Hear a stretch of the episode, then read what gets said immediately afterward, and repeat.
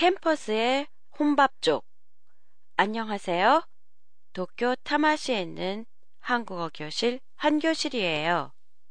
한국의 요즘 대학생들 사이에서는 혼밥족이 많다고 하는데요. 혼밥족은 혼자서 밥 먹는 사람들의 머리 글자를 따서 만든 말이에요.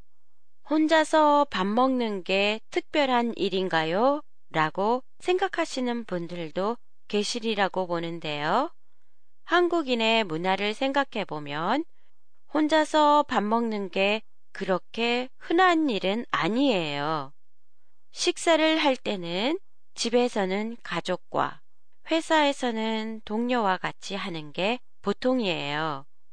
실제로 한국 드라마에서도 혼자서 밥을 먹지 않고 몇 명이 같이 식사를 하는 장면이 많은데요. 한국 사람들은 저도 물론 그랬지만 회사에서도 집에서도 혼자서 밥 먹는 일이 거의 없어요. 그랬었는데요.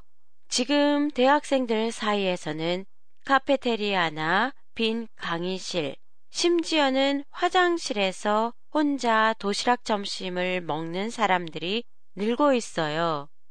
그 이유는 다른 학생들과 어울려 점심을 먹는데 시간을 쓰기보다는 자신의 취업 준비나 아르바이트에 시간을 쓰고 싶다고 생각하는 사람이 많아졌기 때문이에요. 그리고 화장실에서 혼자 도시락을 먹는 사람도 있다고 하는데요. 그 이유는 혼자 식사하는 걸 부끄럽게 생각해 다른 사람들에게는 보이고 싶지 않아서 혼자만의 공간인 화장실을 선택하는 사람도 있다고 하네요. 그래서 최근에는 대학 근처에 이런 혼밥족을 위한 식당도 부쩍 늘어나고 있어요.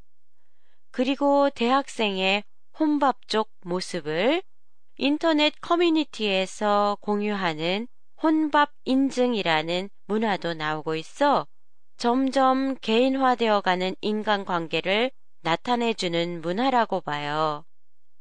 한 교실의 팟캐스트에 관한 여러분의 감상이나 의견을 보내주세요. 보내주실 때는 한교실닷컴이나 페이스북, 트위터를 이용하세요. 안녕히 계세요.